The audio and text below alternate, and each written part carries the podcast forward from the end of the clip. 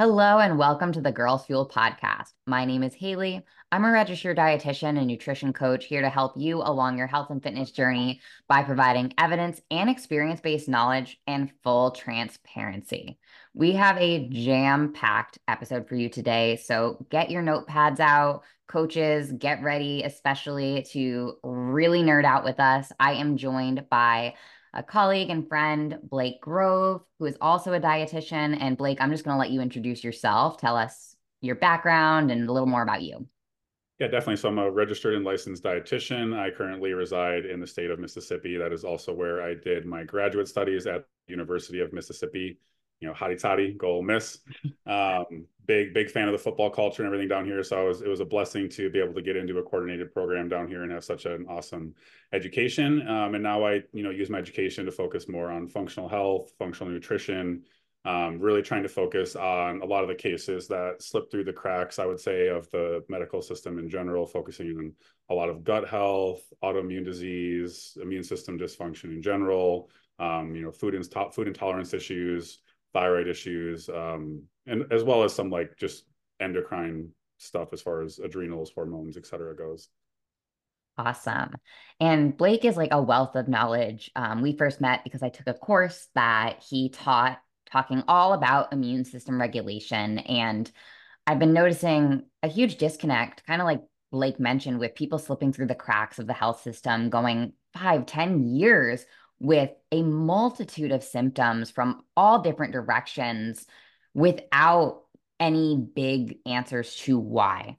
So, Blake, can you give us a breakdown of immune system regulation and, you know, how you started using these tactics to help your clients? Yeah, definitely. I mean, that's a, that's a definitely a big overarching question, which I'm sure we'll spill we'll spin off on a few different tangents and topics in general. But the biggest thing that I was seeing is there's such a rise, and I, I, don't want people to get the wrong impression that I think like Western medicine isn't doing the right thing or that they're the enemy. Um, it's it's there for a reason. Same thing with big pharma; it's there for a reason. We need medications, we need vaccines, we need all this stuff.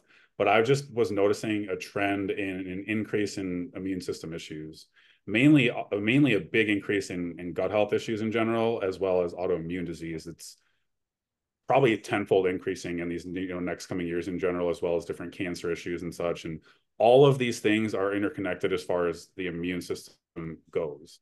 And i was lucky enough to come across a few different mentors that taught me a lot about the th1 immune system the th2 immune system th17 immune system issues. And basically the simplest way to look at your immune system is it's a teeter totter um, and you know we want it to it should be kind of level. You should have the same basically weight on each side of the scale but certain things will tip you in either direction. So, like for example, say you get Epstein Barr virus, it's going to tip you into a Th1 state. Say you get a Candida infection, it's going to tip you into a Th2 state. And that's what your immune system should do. It should bounce back and forth, trying to fight off infections, fight off colds, viruses, etc.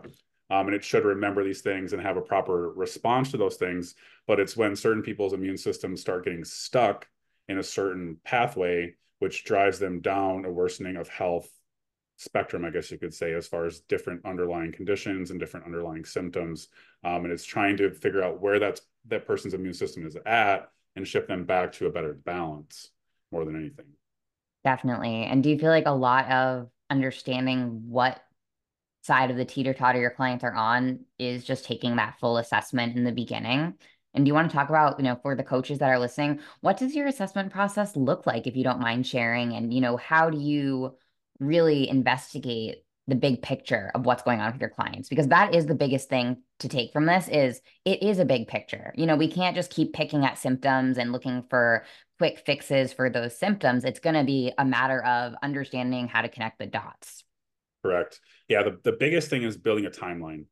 I build a timeline with every person that comes into me. I do a free you know one it's a one hour consultation starting off the bat it's not a 30 minute conversation it's not a 10 minute office visit um, it's an hour conversation going into very in-depth workings of their health history in general. I do try to have them send over any pertinent lab work that they might have from previous years to help decipher things in general if they've ever done stool testing, you know, any other types of immune system testing. Obviously, all that stuff is is great to have. Um, but pretty much everybody that comes to me, they're always blown away by the amount of questions that are asked on the intake form and the collection of information just in general. Um, they say that it's more than any other doctors collected from them in general because we're really trying to dig back and figure out, okay, when did this start happening?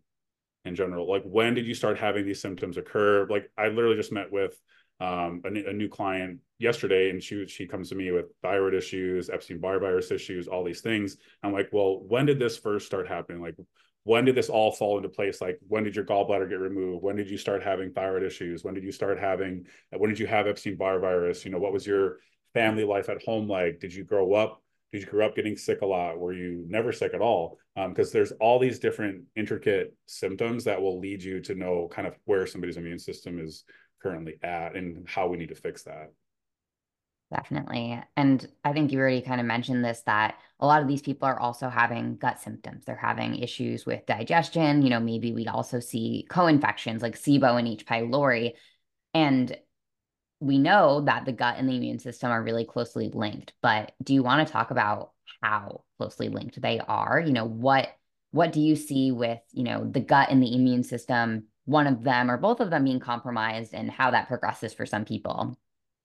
Yeah, I mean that's that's a huge topic right now. It's actually something I've been talking with some of my other colleagues and mentors about in general, and that's what I believe. And there is research to back a lot of this. What I believe is the main cause for such an increase in autoimmune disease conditions is um, what we would terminize as leaky gut, which I don't really know if I like that term so much. It's more so just you know gut lining dysfunction in general, and um, being able to have issues with absorbing nutrients as well as having certain toxins leach into your blood system and causing an immune response in general. Um, but that is one of the leading cause, I feel like, why we're seeing such an increase in the auto autoimmune disease population. Um, and it's a huge issue that's on the rise, even just as far as like the large increases in IBS and irritable bowel disease, Crohn's disease, all that stuff conglomeratively. Um, and a lot of it has to do with stress in general you know a lot of people are highly stressed out especially after the uh, pandemic and everything that's happened you know the way that our whole society has changed the financial changes in general um, as well as just fundamental changes to our food quality and food sourcing. Um, we're seeing a really big change in our gut microbiomes not only in the gut lining but also in our gut bacteria side of things and, and mainly stomach acid um, in general. A lot of people come to me and are really lacking in stomach acid levels. Usually they're on proton pump inhibitors, which are automatically decreasing their stomach acid levels. And, and that's leading to a lot of nutrient deficiencies. But people also don't realize that your stomach acid helps fight off viruses and infections as well. So and it's it's a matter of figuring out too, you know, is it the chicken or the egg? And something conversation I've had with multiple clients recently is you know, well, why do I keep getting sick? You know, why do I have this mold infection, but my husband, who lives in the same house, has no symptoms? Or why did I get a food poisoning when all of my friends ate the same thing? And it's unfortunate that this is the case for them, but I talked to them about, well, your immune system is clearly compromised. You know, you are the one who is slightly more susceptible to some of these infections. And I don't say this to scare you, just to, you know, build build awareness around how supporting your body as a whole can really be that game changer. Yeah, and I think a big piece that you know talking on like the mold topic, which is much more prevalent than what people think it is, and there's even research on the USDA um, website say, stating that a lot of our foods are much higher in mold essentially than they probably should be, um, as far as mycotoxins go. So you're, you're getting them in from multiple different ways but a lot of times it's when you're coming down to those issues with like you know why does this person have this and i don't or et cetera is it obviously has a lot to do with your genetics. You know a lot of people have mthfr and methylation issues and different things that affect their detoxification pathways and different things that affect their nutrient utilization. Um, but it also has a lot to do with like your upbringing. Like okay maybe you grew up in a moldy house and you had exposure to it early on which was never addressed as you were growing up and then you get into another environment that has a higher mold content and now you're getting all these symptoms that are kind of rushing in in general and they're like well why do i feel this and my husband doesn't? Well it's because you grew up in a different environment you have different genetics um, even as far as i mean i see this all the time and it's one thing i always ask every client that comes into, into me but i'm like did you grow up with trauma? Um, you know I, I tell everybody i'm not a licensed psychologist therapist et cetera but i see it all the time where somebody grew up with you know sexual abuse or they grew up with a traumatic event where they got in a car accident when they were younger or they had their house burned down or they lost a parent at a really young age. And it sets their it pushes their immune system into a really unique spot and causes a lot of gut issues and immune system dysregulation and nutrient deficiencies. And even i mean you could even dive into it with, as far as eating disorder goes with different disordered eating patterns in general um, which causes you know other long-term issues health wise hormone wise et cetera so um, it's there's a lot of things that factor in and that's why building that timeline and really digging back as, as early on as possible is what people can really remember is sets that foundation Definitely. And for those people that are listening and they're like, oh my gosh, like what can I do right now to, you know, keep this from happening, to keep myself healthy? What are some basics that you might start a client with if you suspect, you know, mild immune system dysregulation or even mild gut issues? Is there anything that you recommend kind of across the board? Um, probably the easiest thing would be like trying to replenish minerals in general. So doing like trace minerals. Uh, you, you can do like a fulvic mineral, humic mineral product. Like I usually use a brand called Zemvelo for that. Um, they're based out of Colorado. They're all natural company.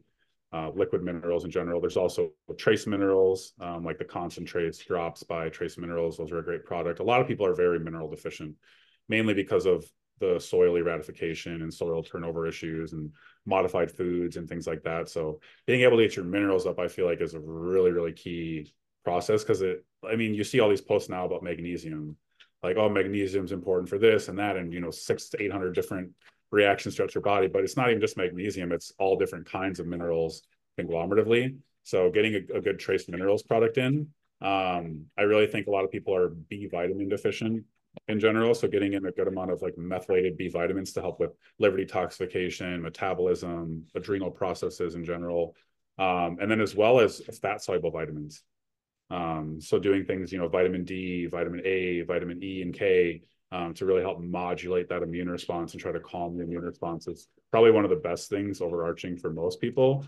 And then lastly, a good, you know, omega 3 product in general, a good EPA, DHA, product to help modulate that immune system as well as inflammation those are those are great you know just base supports and kind of where i start with people as well and then like you kind of already mentioned with stress and just overall lifestyle that is something that that we can't leave out here because there is so much just in your day to day in your week to week and over the course of your lifespan that can be adjusted to improve immune system regulation. And obviously, my clients and probably people on this podcast have heard my typical red flags for, hey, these are some things we need to change in a lot of a lot of humans, women especially. Blake, I'm curious what you see a lot and some of the the big rocks you adjust with clients right off the bat.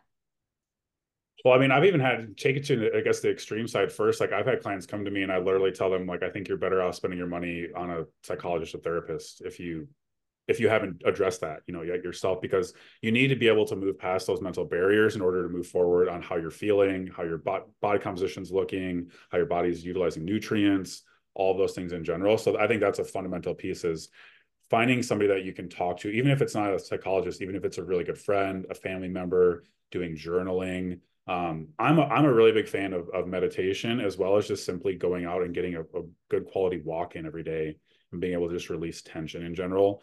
Um but I, yeah journaling you know meditating. I'm i do a lot of meditation when i do red light therapy which is another health topic we can definitely run off a tangent on in general. But just finding there's a lot of different outlets out there. So finding a way to relieve your stress in general. And, and some of that might be hard conversations. It might be changing a job might be moving um, you might be leaving a bad relationship um, some of that stuff is the harder things to do. Those aren't those are by any means not the easy things to do, but they're necessary at times in general.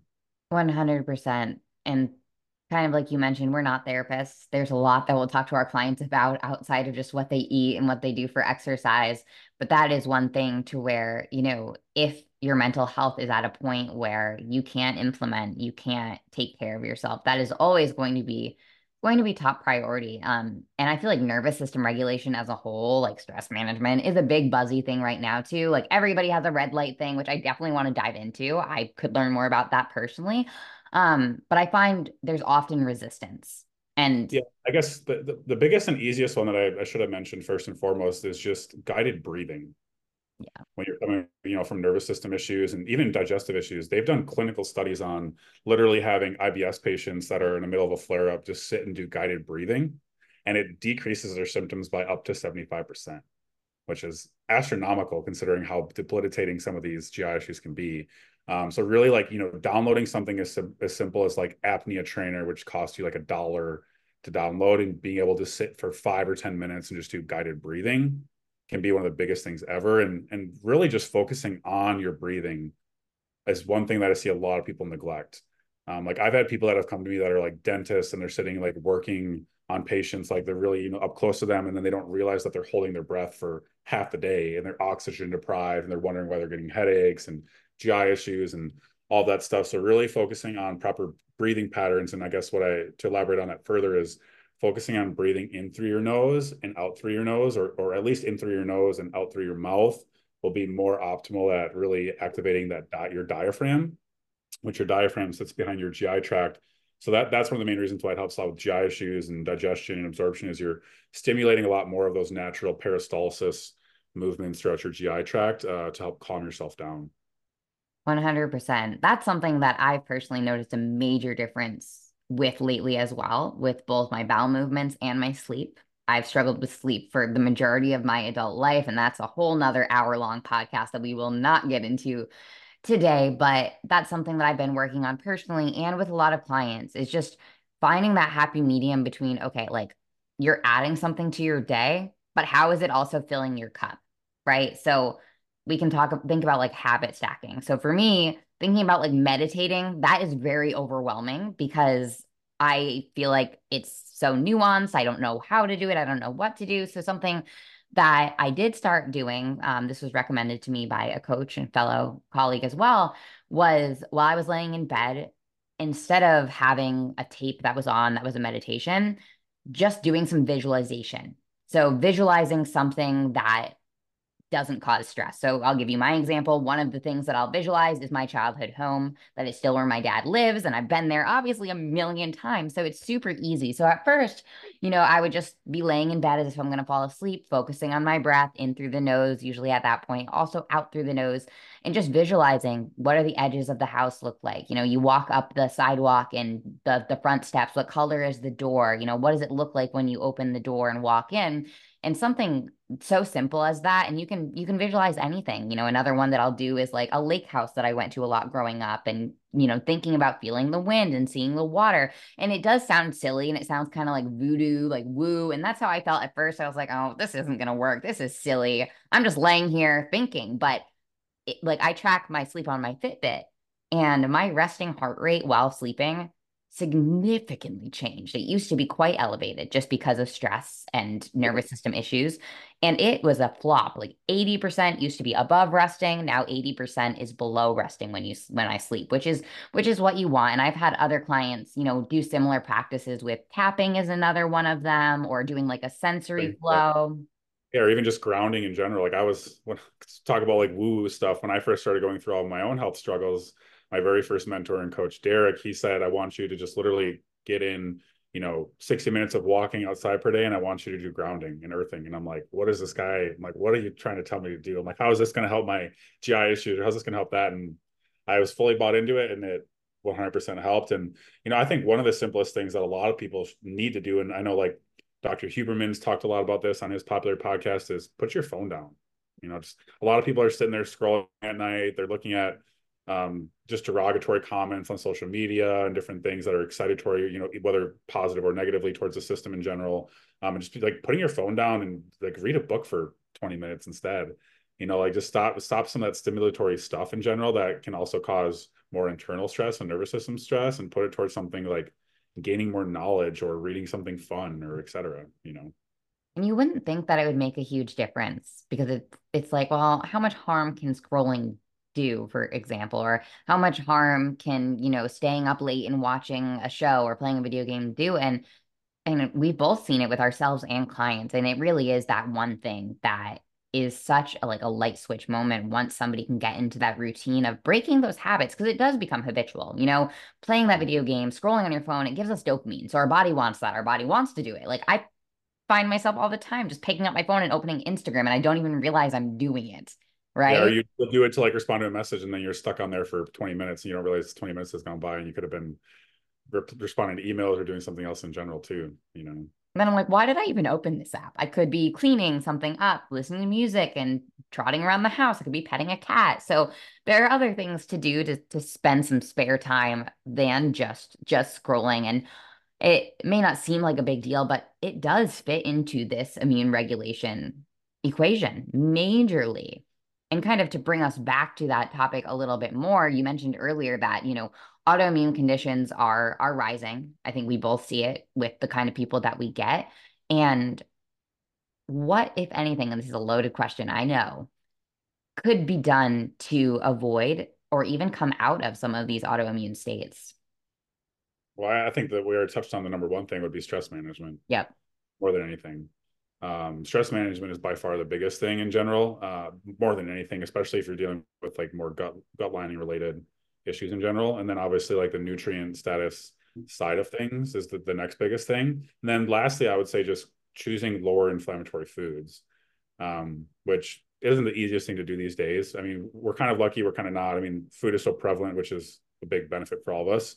Um, and we have a lot more like healthy alternatives to be able to cook different healthy meals with um, across the boards, but it's also the high abundance of foods that can also get you in trouble. So just trying to eat a well balanced diet in general and eat healthy anti-inflammatory foods, you know, eating higher omega-3 content foods and less omega-6 content foods and just balancing your diet more with healthy fruit and vegetables and um, good cuts of protein in general. Like I, I like to have my clients focus on foods that digest well that are also nutrient dense in general. So salmon, you know, highly um, high quality ground beef and ground bison in general, getting um, high quality seafood in. I usually bird meat is okay. It's not my favorite. It's it's a highly processed food in America as far as a lot of hormones and additives and um, quality control isn't the best in general. But you know, really focusing on nutrient dense vegetables, fruits. Like I'm a huge component of fruits because of the antioxidant content, but they're also for one tasty, they're satiating, and they contain tons of nutrients more than almost anything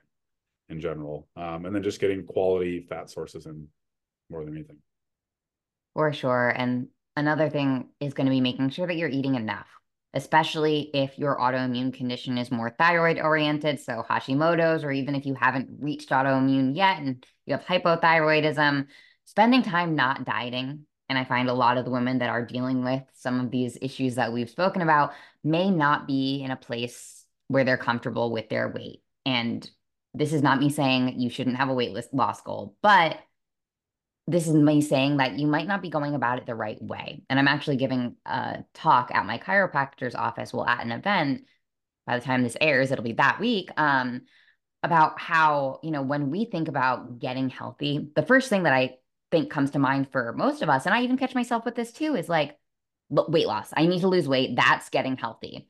But for a lot of people, that just makes the cycle so much worse because if your body is not healthy internally, and by internally, I mean literally everything your immune system, your gut, your mental health. If those things are not taken care of first, you can try to lose weight and you might be able to, but you're probably going to feel worse or get yourself into that cycle of weight regain and not being able to sustain the weight that is lost. So that's where something that I hope we can start to change the narrative on is if you are looking to get healthy, think about how you can support every system of your body before yeah. you actually push for weight loss. And I don't know about you, Blake, but I have clients all the time where we start with like a priming phase, as I call it, where we're, you know, reverse dieting to get calories up to a maintenance level or a comfortable level, depending on what the state of their gut health is, where we're addressing any immune symptom related issues that we suspect, any any autoimmune or vitamin mineral deficiencies, and people lose weight they lose inflammation, which is, I think, a big common thing. If you're listening to this and thinking you might have some immune or autoimmune related things, you probably feel inflamed and swollen a lot.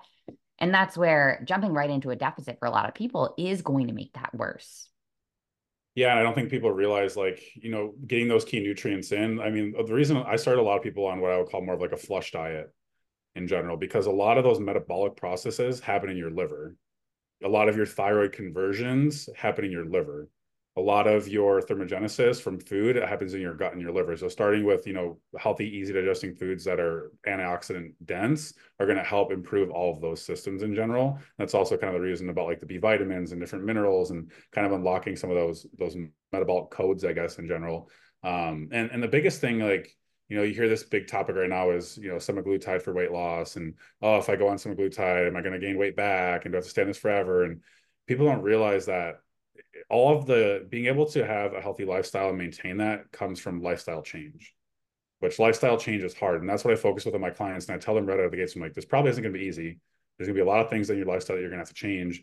And you have to be able to find a way to do that that's maintainable. Because if you just go on, you know, a dieting phase or start doing fasting, and then you do that for a little while and you lose 20 pounds, and then you just kind of go back to doing what you're doing, going back to drinking every weekend and doing these things, like I can guarantee you you're gonna gain weight back. Like it doesn't matter what you do. Um, so starting starting with variables that you can change and you can focus on changing and trying to stay consistent with them, that's by far the biggest thing out of anything. It's so valuable. And I also really encourage clients, even if you know, they are having some issues and symptoms to focus on finding what balance means for them. And I know balance is like a super buzzy thing to say, but what I mean by that is, and I always tell my girls this, you know, unless you literally cannot go out to eat because the way your gut is or whatever it is, you know, you should still be doing things and in eating things that you enjoy mm-hmm. throughout the process. Lifestyle change doesn't mean restricting food. It doesn't mean saying no to everything, but it does mean setting boundaries and it does mean learning how to follow a balanced diet, including what for a lot of people, I like to think about it as like 80% whole foods that you know are nourishing your body and like a 20%, you know, make room for fun so long as it's not going to be detrimental to your symptoms. Yeah, and I'm on the, I'm on the same mindset of that. Like, and it's also even with GI cases, I don't like always encourage it when they're having bad symptoms, but sometimes I do because I want to I want to learn their body with them more. I'm like, I want to know, like, okay, if you went out to eat, what did you eat? Like, what kind of symptom did you get? Did you have loose stools? Did you have constipation? Um, did you get a lot of bloating from it? How soon did that bloating occur? Were you running to the bathroom? Because that'll help us learn more about what potentially could be happening, especially if there isn't any testing that's been done yet in general. Um, so I think it's a good way to kind of test your body and also just enjoy normal life, I guess you could say overall. And and once again, we're lucky these days because I mean, I could go to a pizza place and I could get a healthy meal even these days. Like I could get a salmon salad, or a lot of these places have healthier options where you can still go out and enjoy company and enjoy friends and do these things and not choose foods that might be inflammatory towards your system in general. Obviously, depending depending on depending on where you live. I mean, I like I said, I live in Mississippi, so we're a little bit uh, not as good at those things as compared to like California and Florida and different places, but um, it's definitely drastically improved from even a decade ago. So yeah, and one speaking of like foods and removing certain foods, I want your take on gluten. If somebody has an autoimmune condition or feels like they do with the state of inflammation, leaky gut, and all of that, should they remove gluten? Yeah, so once again, that this relates back to the gut lining. So the reason, like some people do have celiac disease, which is a, very more severe um, issue with gluten overall, but some people just have more of like a gluten sensitivity, which you can usually correct if you get you know the inflammation down in the gut, fix the gut barrier, gap junctions in general, all of those things. Gluten definitely is more inflammatory um, for a lot of people, especially if you are somebody. There's a lot of research on if you do have thyroid conditions, especially Hashimoto's, that you do see quite a bit of a reduction in antibodies when you are taking gluten out. But once again, that comes down to basically what's happening is those gluten-based particles, which it's actually more so the proteins in the gluten that are getting through the gut barrier and they're getting into the blood system and causing an immune reaction. You also see that a lot of times with like arthritis and stuff where it'll cause more aggressive flare-ups and things in general. So if you are in the middle of your journey with all those things, it definitely is smart to probably try to avoid those um, as best as you can. Obviously, not everybody can be perfect with that stuff, but once again, we are very lucky and fortunate that you can go to, to use a pizza shop for an example and get a gluten-free cauliflower crust and do these different types of things, gluten-free pasta. Um, so just trying to keep that stuff lower definitely can be very helpful overall. That's how I feel as well. And what I'll have clients do is pull it out when we're when we're dealing with some of these types of types of autoimmune conditions um, and same i feel the same way about intolerances i mean i was intolerant to gluten for a very long time and didn't think that i'd ever be able to introduce it again after having you know sibo and candida and parasites and all of this super fun stuff that if we go back to well why did that happen you know years of stress and all of that which we won't get into now but I was able to reintroduce it after about a year of having it out. Um, but even now, you know, having a celiac disease in my family very heavily as well, I will avoid gluten probably 80% of the time, but it is nice to to have that freedom and that's what we hope to get a lot of clients to achieve because a lot of times food intolerances are just symptoms. They're not necessarily a long-term thing. Yeah, and you can you you can also like if you know you're sensitive to it, um, you can also take like gluten digest by like Metagenics and try to dampen that response, which it's really similar like when people drink like Lactaid milk or they take like Lactaid capsules if they're sensitive to dairy, it kind of just dampens that immune response um, in general to those products. So there's a lot of helpful tips and tricks and different foods and sources that you can use to try to help regulate that so you can live a more normal lifestyle if that is an issue for you. Yeah, different enzymes that we have access to are going to be super helpful, especially like the proteolytic ones for those people that are dealing with malabsorption of protein, which is something that I see a lot in people's labs or when we do assessments of stomach acid. So, starting with an enzyme usually isn't going to be harmful for anybody, in my opinion. Yeah, no, definitely not harmful um, by any means, um, unless you're like, I guess, worried about quality control with certain, depending on the quality of product you're buying, as far as it just being like if it's going to help or not or be efficacious um, which is a big topic in the world these days. But I mean, since we're talking about food sensitivities and, and talking about it in conjunction with gut issues and autoimmune system issues, is I would say the thing that I see most triggering for most people and that tend to help in most scenarios, if it is like gut lining related, like Crohn's disease and more of these inflammatory conditions, is doing a lower histamine diet. Um, is a, a pretty key point that I have a lot of people focus on more than anything because there there's a lot of histamines in foods that would be surprising to people and then once they start seeing it and they connect the dots with their symptoms they're like oh that makes complete sense in general.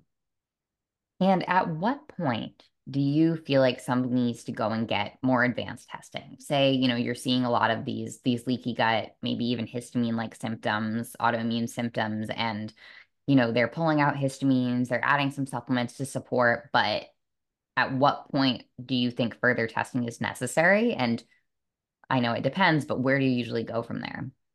So, I mean, I don't think, I think testing is always a good idea. I mean, if you depend, I guess it really, to me, it depends on where your financial budget is at and what you're willing and wanting to do. And it, I mean, it's also like how fast you want to see improvements to an extent as well. Cause I mean, the more is the sooner you can get a stool test result, the sooner we can see exactly like how bad is inflammation, how good is your good bacteria, how bad is your bad bacteria. Do you have you know a really aggressive leaky gut based off of zonulin levels?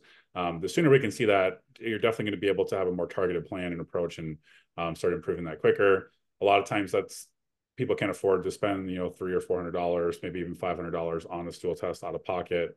Um, so then that's where you kind of go the route of using some basic supplements, trying to do a little bit of elimination diet, get those things resolved. And I guess to answer your question more specifically, if you're going that direction um, and you've done food eliminations, you started doing some basic stuff with enzymes, with um, beta hydrochloride to improve stomach acid and et cetera, and you're still seeing aggressive bloating and responses um, after a few months, then I would definitely be going towards a stool test um, to start saving more on time and money even further because um, that's where you just have to balance the odds. It's like, okay, if I can afford this right now, it can potentially save me money down the road um, as far as trialing and erroring certain things. So, and years of pain and distress. yeah, yeah. So it's, that's a very it's a very person dependent question. Um, I usually will, and like I said, unless people have money to spend on it, I'll go ahead and do it pretty soon on starting with them. Otherwise, I'm usually starting to just work the basics in general as far as elimination and basic supplements go first. Um, if they're not improving, if they're still having really bad bloating, stools aren't improving, then I'm like, you probably should go this direction and test the stool. Yeah, I do. I do kind of the same the same approach with with testing there. I think everyone can benefit from it. It's not super fun to do a stool test. Well, but... Your gut microbiome is always changing too. So like you might like I've had clients where they've done one and then they retest and it's like, oh, you have salmonella this time, but it's like they get kind of worried. I'm like, well, we can't really do anything about that. It's just going to take time to treat and let the inflammation subside. And like you'll see different bacteria happen or different changes happen. Even like if you go through a traumatic event, like I've seen people's hormones or gut health completely change in the course of three to six months because they went on, under an extreme stressor or they traveled abroad or they did a radical change to their diet. So um, that stuff's always going to be changing. It's always a good idea to see what your preferences are in general. Yeah, definitely. Especially if you're having symptoms, because, and I don't necessarily think we need to go into this here, but there are certain infections that certain attempts to feel better can make them worse. So that's where it is always just safer to really know what is going on before you dump a lot of different approaches on your body. Mm-hmm. Yep. Yep. And that's why the basic, you know, basic things like removing gluten, trying to decrease dairy, at least processed dairy, trying to do uh, higher antioxidant foods, starting with that stuff. Because some of that stuff, like the reason your good bacteria is so important is it helps your immune system because it's helping crowd out bad bacteria. Um, so if you see how that stuff goes first and, and it's improving, then kind of keep on that direction and course. If not, then you may need to change gears. Same with that stomach acid component too. If we see that that is low, simply raising that, well, not simply, but raising that can can be a game changer for overall immune system health because, like Blake mentioned earlier, it is a key component in fighting off infections that are coming at your gut. Well, and kind of going to your point, like you could potentially, if you didn't do testing and you start adding in betaine hydrochloride and start increasing stomach acid, but yet you have H. pylori, then you might get worse nausea, you know, worse like p- potential for ulcers forming or something like that. So that's where that stuff can kind of come in handy and help you quicker at the same time.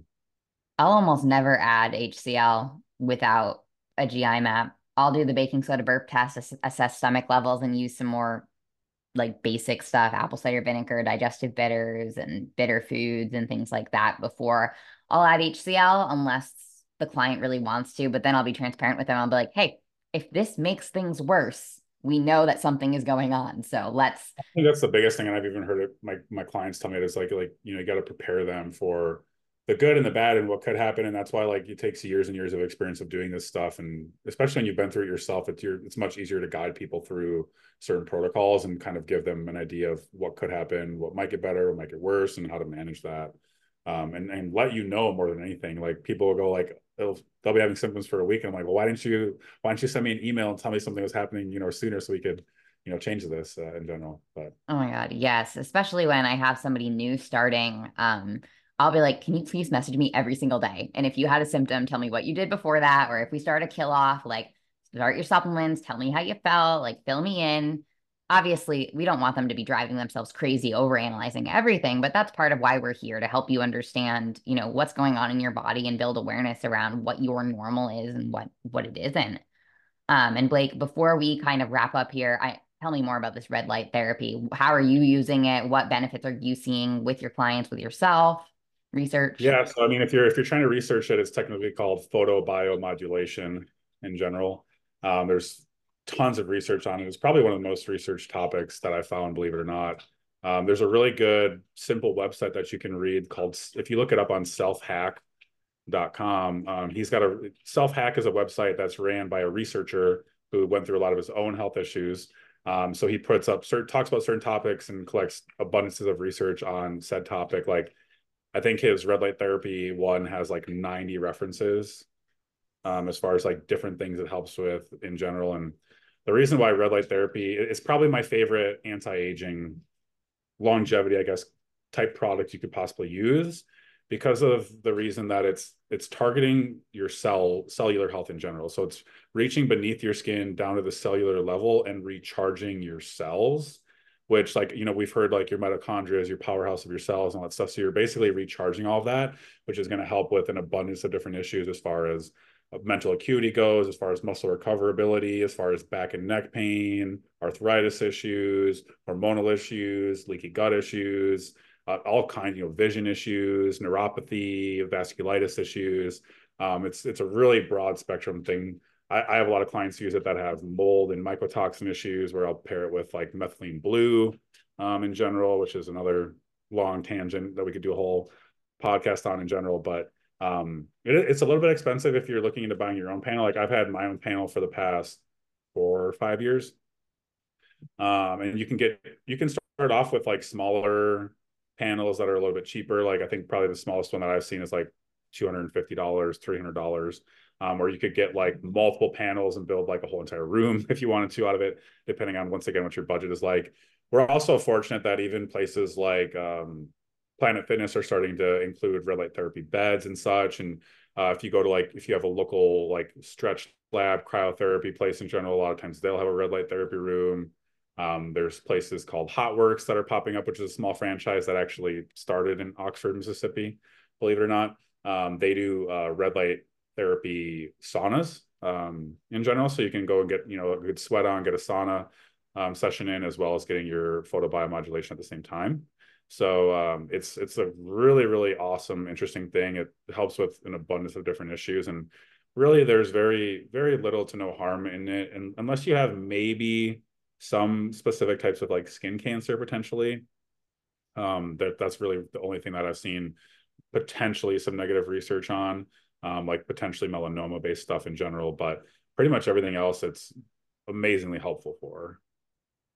Definitely. I've I've looked into a couple local places here in Tampa that that have that have like the room that you can go in or i've seen people have like the mask that you put on or even like like i have a happy light here which is us like the uv um that they have little little ones that you can put on your desk to to start off with and even just spending like five to ten minutes a day with it is going to make yeah and that's that's the biggest thing with it and that's they the that researcher um i think his name's joe cohen uh that runs that self hacked website he talks about that on there is like what it's doing is it's it's uh, creating a process called hormesis, which hormesis, uh, the easiest way to, to understand hormesis is via exercise. So it's like you go to the gym to exercise to improve your health, but if you went to the gym for four or five hours a day, you'd probably be causing stress on your body, too much stress that your body couldn't overcome. And red light therapy is basically the same thing as it's stimulating hormesis. So you don't want to sit and sit in front of it all day or anything like that. Um, you want to start with like two or three minutes a day and then work up to four minutes and work up to five minutes. And usually uh, 10 minutes is a sweet spot for a lot of people. Um, I have seen some people do up to like 20 minutes, but everybody's body's drastically different. And you even, you even have to play around with the time of day that you do it. I have, I literally have a couple that I work with, a husband and wife, and they have their own light therapy panel. And the the wife does it before bed because it actually helps her sleep and she gets like she saw a, a dramatic increase in hrv her resting heart rate dropped by like 15 points uh, her sleep improved phenomenally well but then her husband tried doing it before bed and he had horrible sleep horrible recovery etc so we found out that he needed to move it to the morning time because it actually makes him more energized um, so you have to play around with with the timing and um, really titrate it towards your body in general that is super interesting. Have they started using that in cancer research yet? There is there is research on it in cancer in general. The I work with a, a cancer patient right now with brain cancer, and he actually has a he went out and spent the money on a red light therapy helmet. Wow. Um, so it's actually a full blown helmet system to help with brain cancers in general and different neural based issues overall. Um, and there is a, quite a bit of research on it overall. Um, and there is research on using methylene blue and red light therapy for different types of cancer issues and different types of even uh, there's uh, what speaking of Austin, him and I talked about that as far as uh, Epstein Barr virus goes and different viral issues in general. And I know you before we started recording, you were talking about you know a cancer client that you had where you know some of this immune system support was was really key in helping them along with what their doctor was doing. Do you want to share a little bit more about that? Yeah, yeah, it's a touchy topic in general, but there is a cancer is an immune system issue. It's a, it's an inflammatory issue and an immune system issue. So the biggest things you're combating there are once again inflammation and trying to balance your immune response out. Majority of cancers are what you would call falling into that Th2 immune system category. So a lot of times you're trying to shift their immune system back towards the Th1 side of things. But yeah, it's a, it's a very advanced cancer case. It's a terminal cancer case where they literally said, you know, you have 12 months to live. There's nothing more we can do for you. Your cancer is inoperable. Um, you can't do any more radiation. So it's literally like you have chemo, and if chemo doesn't work, that's all you that's that's all you can do. Um, and they didn't they didn't want to hear that you know in general. Like they they started doing more research on their own. They're lucky enough to have really knowledgeable children that were doing research in general. They were lucky enough to have a, a naturopath in the area. And um, cancer is definitely reversible um, as long as you're taking the right steps, doing the proper dietary approaches, which there is a lot of research on doing different types of keto diets, carnivore diets, um, antioxidant rich diets in general, um, as well as doing things like red light therapy, different medication routes, um, as well as different, obviously, supplements, herbs, um, essential oils, all those things. So we've incorporated a lot of different things, and it's been phenomenal to see um, a stage four terminal glioblastoma be able to be start shrinking in general.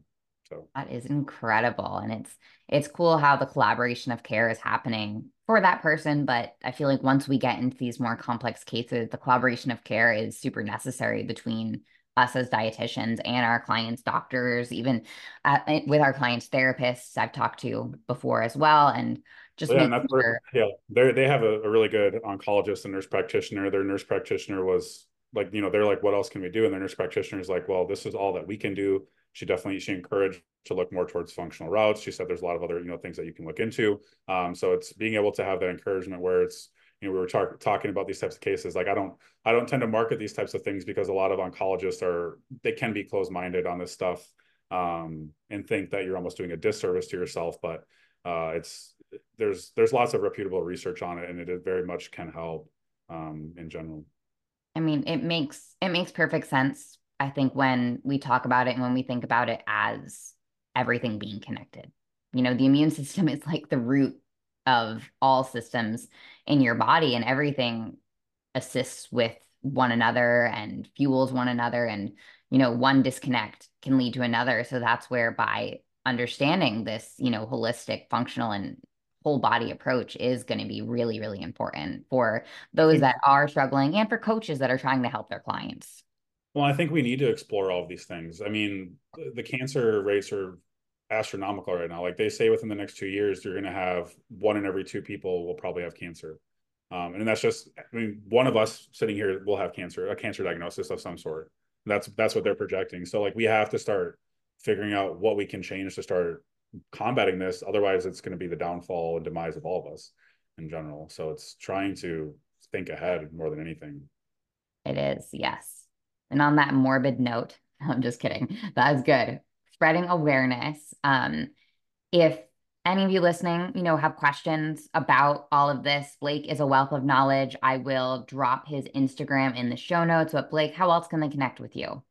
Yeah, the easiest way is definitely Instagram. I'm, I'm definitely most, uh, I respond most easily to Instagram in general. I do uh, have an email my body. It's called Bodies by Blake coaching at gmail.com. So if you want to reach out to me via email, that is great. Instagram is great. Um, and I can also uh, send over a Calendly link if anybody's open to doing a consultation or wanting to discuss things further. Awesome. Well, thank you so much, Blake, for coming on and dropping some knowledge on us today. And thank you for hanging out with us. Yeah, thanks for having me.